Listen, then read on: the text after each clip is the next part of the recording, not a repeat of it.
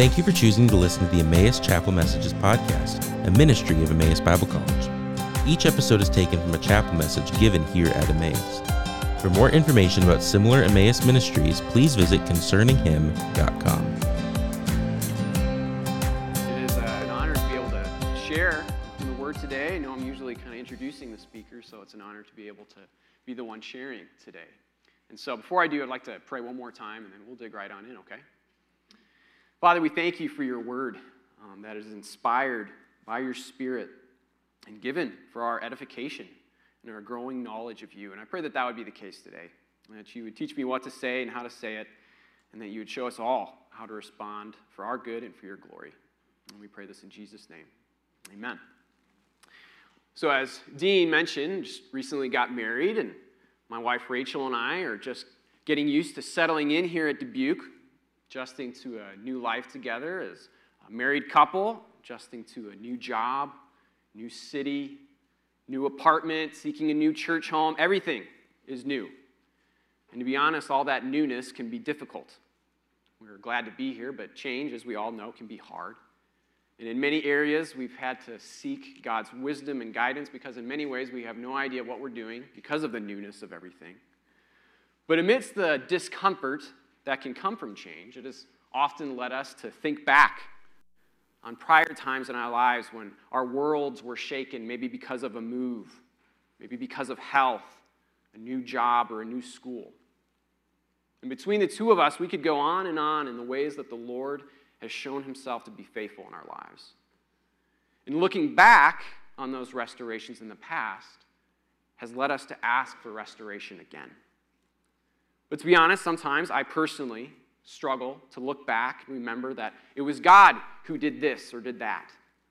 That it was God who brought different relationships into my life when I entered a new city. It was God that led me to that church family. It was God who helped me find that, that school or that job. Now, when I do think back on these memories, it, it brings, or at least it should bring me joy. Because as one commentator put it, when specifically talking about our psalm today, that joy remembered helps lead to joy anticipated. And so, with that in mind, let's dive into our psalm today. And as we do that, I want to highlight a few facts, and that is that we're, we're looking at a psalm of lament. That, again, it's reflecting on a prior moment of God's restoration, leading them to ask God to restore again, because apparently things are not as they should be. Now, not only is this a psalm of lament, it's also a psalm of ascent. You maybe see that marking in your Bibles, and that is when the Israelites, usually on a pilgrimage, would ascend up to Jerusalem, usually maybe for one of the feasts like Passover or Pentecost.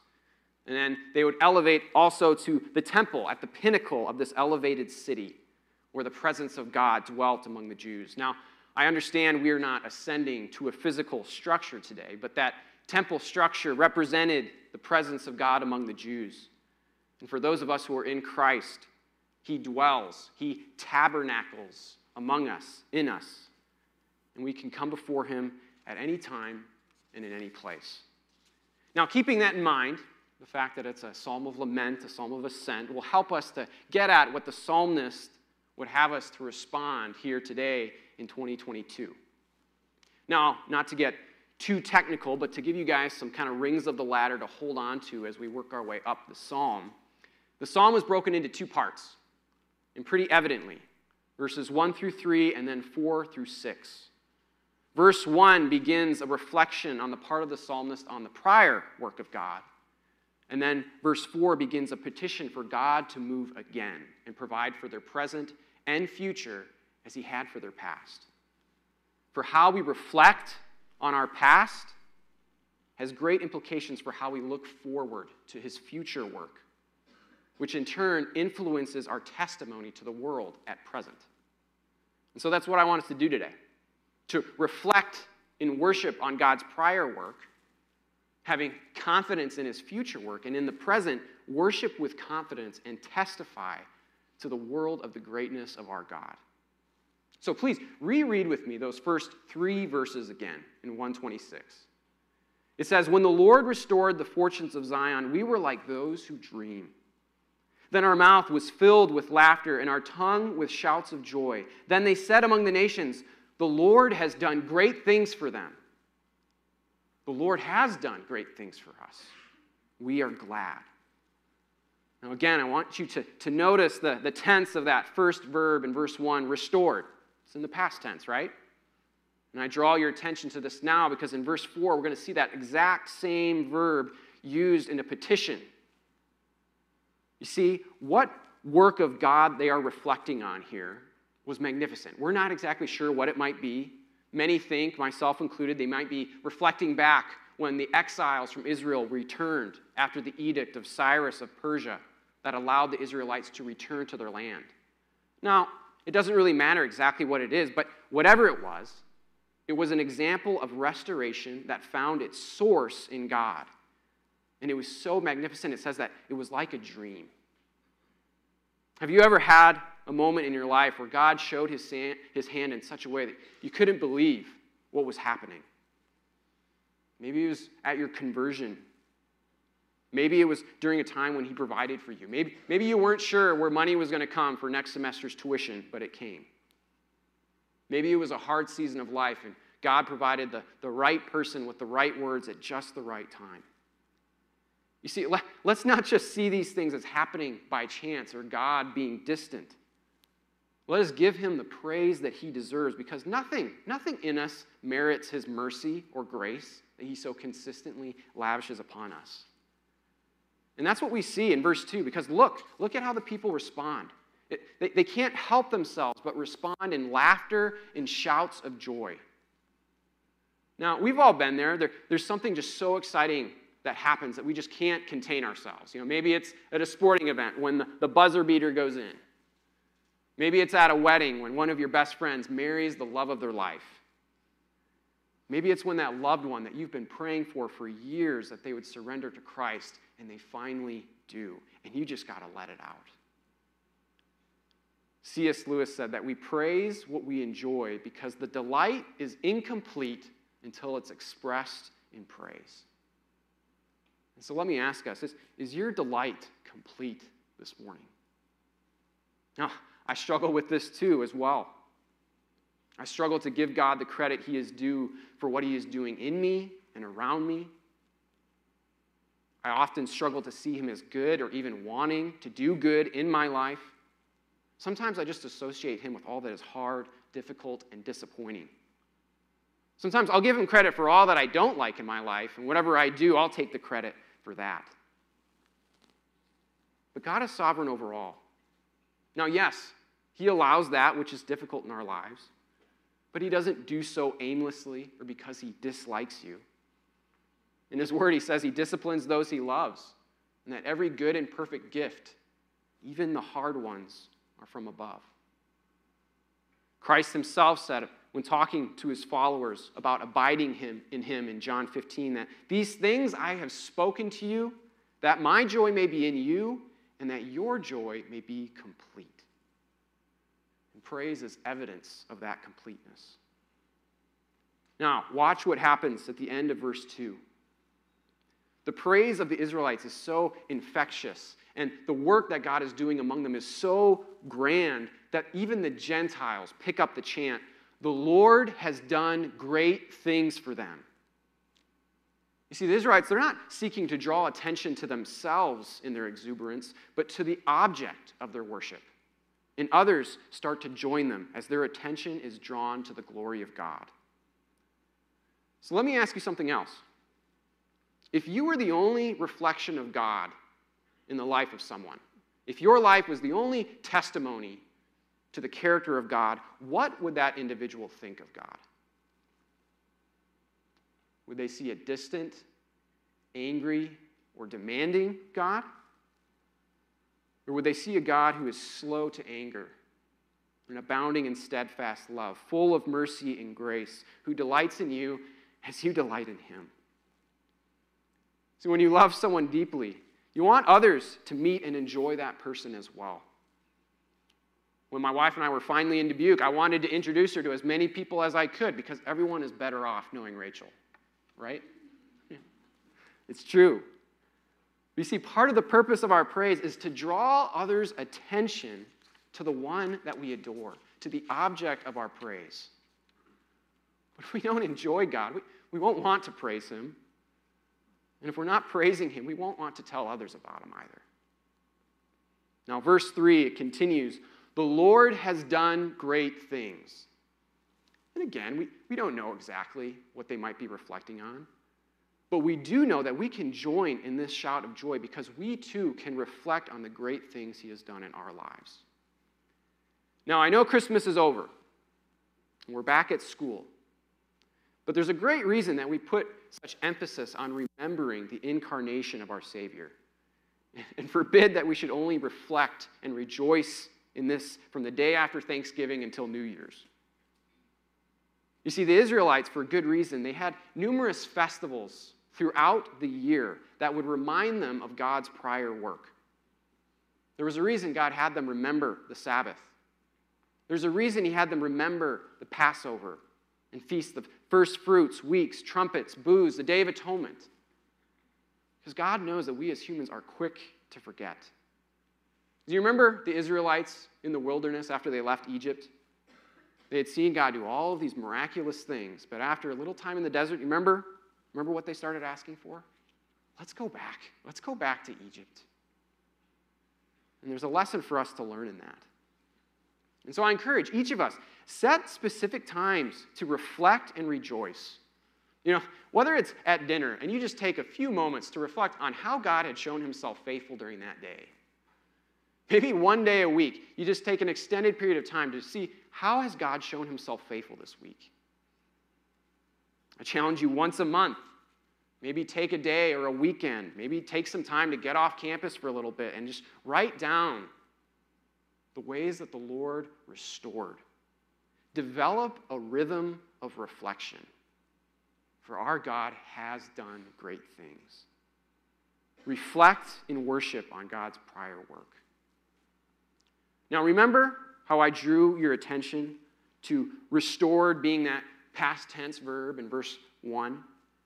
Well, now as we move forward into verse 4, that again, that same verb is used in a request form, in a prayer to God.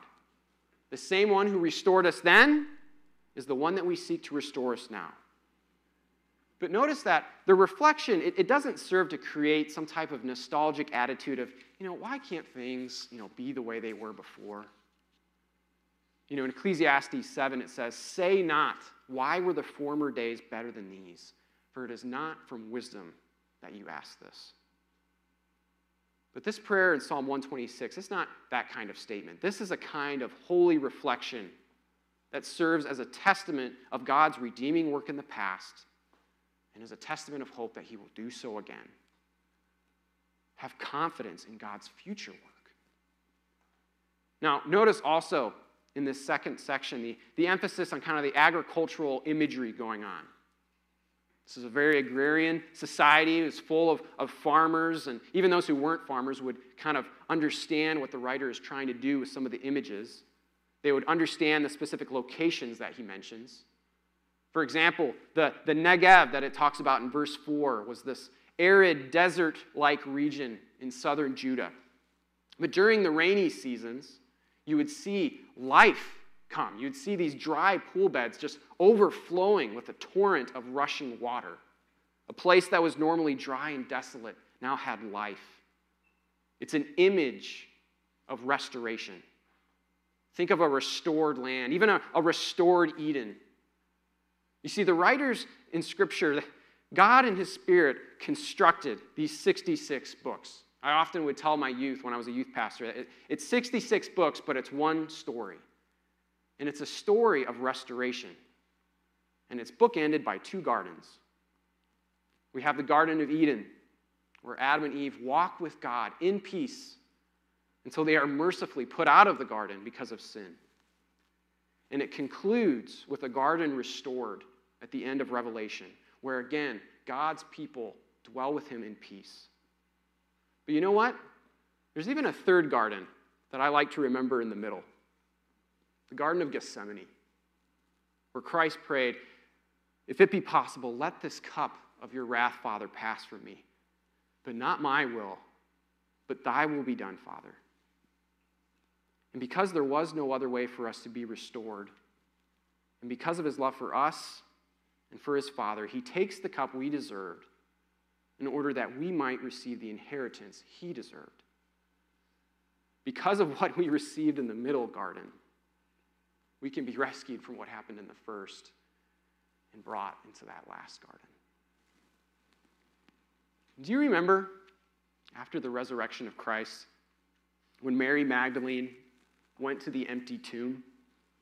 And she comes out and you know, she sees that the tomb's empty, but she looks out and she sees someone. And she sees Jesus, but she doesn't recognize him. But remember who she thought he, he was?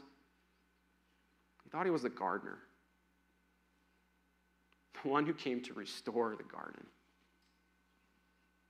Now, I believe there's great intentionality with a lot of the imagery in Scripture, and there can be the temptation to go too far with some of that. I, I get that. But you do see, especially in the Old Testament, life coming forth where previously there was no life, like streams in the Negev.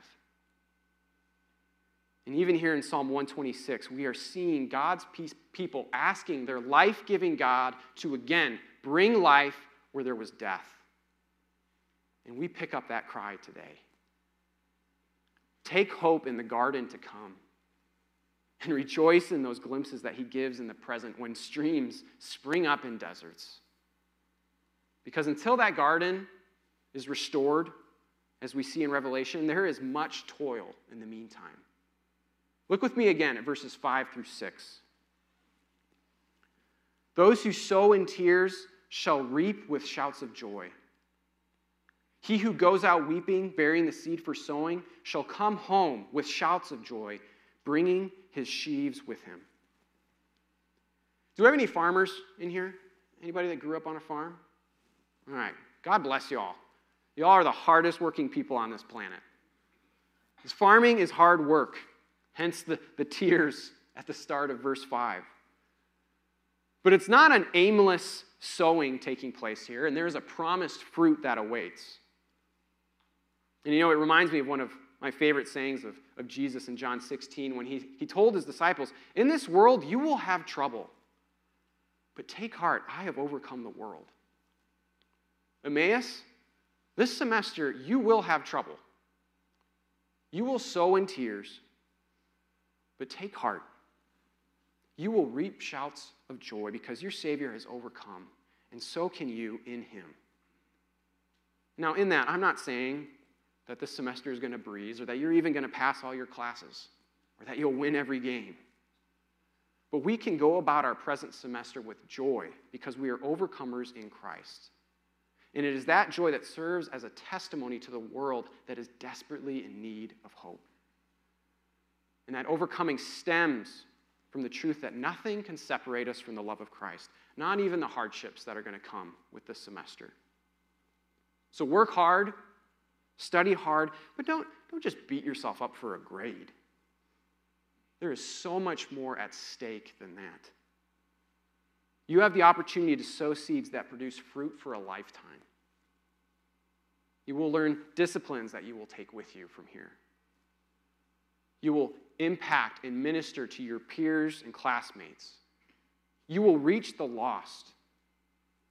But keep sowing, for one day you will reap with shouts of joy. The construction of the Hebrew in, in these verses, it, it gives the sense of one who continually goes out to sow, just like a farmer daily goes out to tend his property.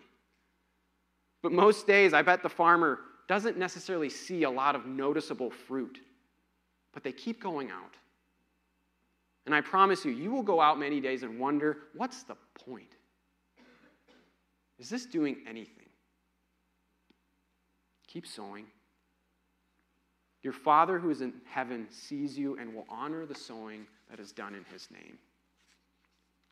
Now, verse 6 is very similar to 5, as again, it talks about one going out, bearing the seed of faithful obedience, knowing that one day God will bring them home with shouts of joy. You know, sometimes God does let us see glimpses of that fruit. Sometimes it does happen all of a sudden like a garden blossoming in a desert after the rain. Sometimes it's long and arduous, like a semester that lasts from January until May. And sometimes He doesn't let us see the fruit this side of heaven. and that's okay too. But keep showing up, keep sowing. You all will find yourselves in difficult seasons where He may have you in difficult places around difficult people. Perhaps with a lack of health, with a lack of funds. But keep going out to the places He would have you go and sow.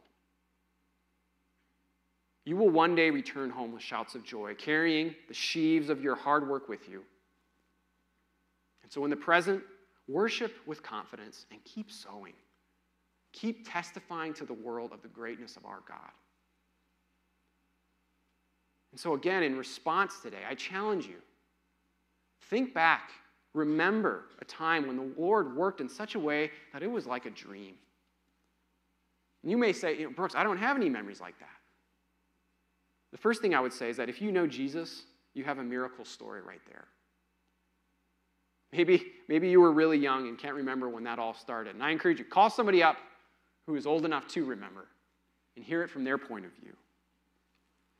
If you need some other examples, go to this book. I know maybe you weren't there physically, but our God has done great things, and they're testified in here.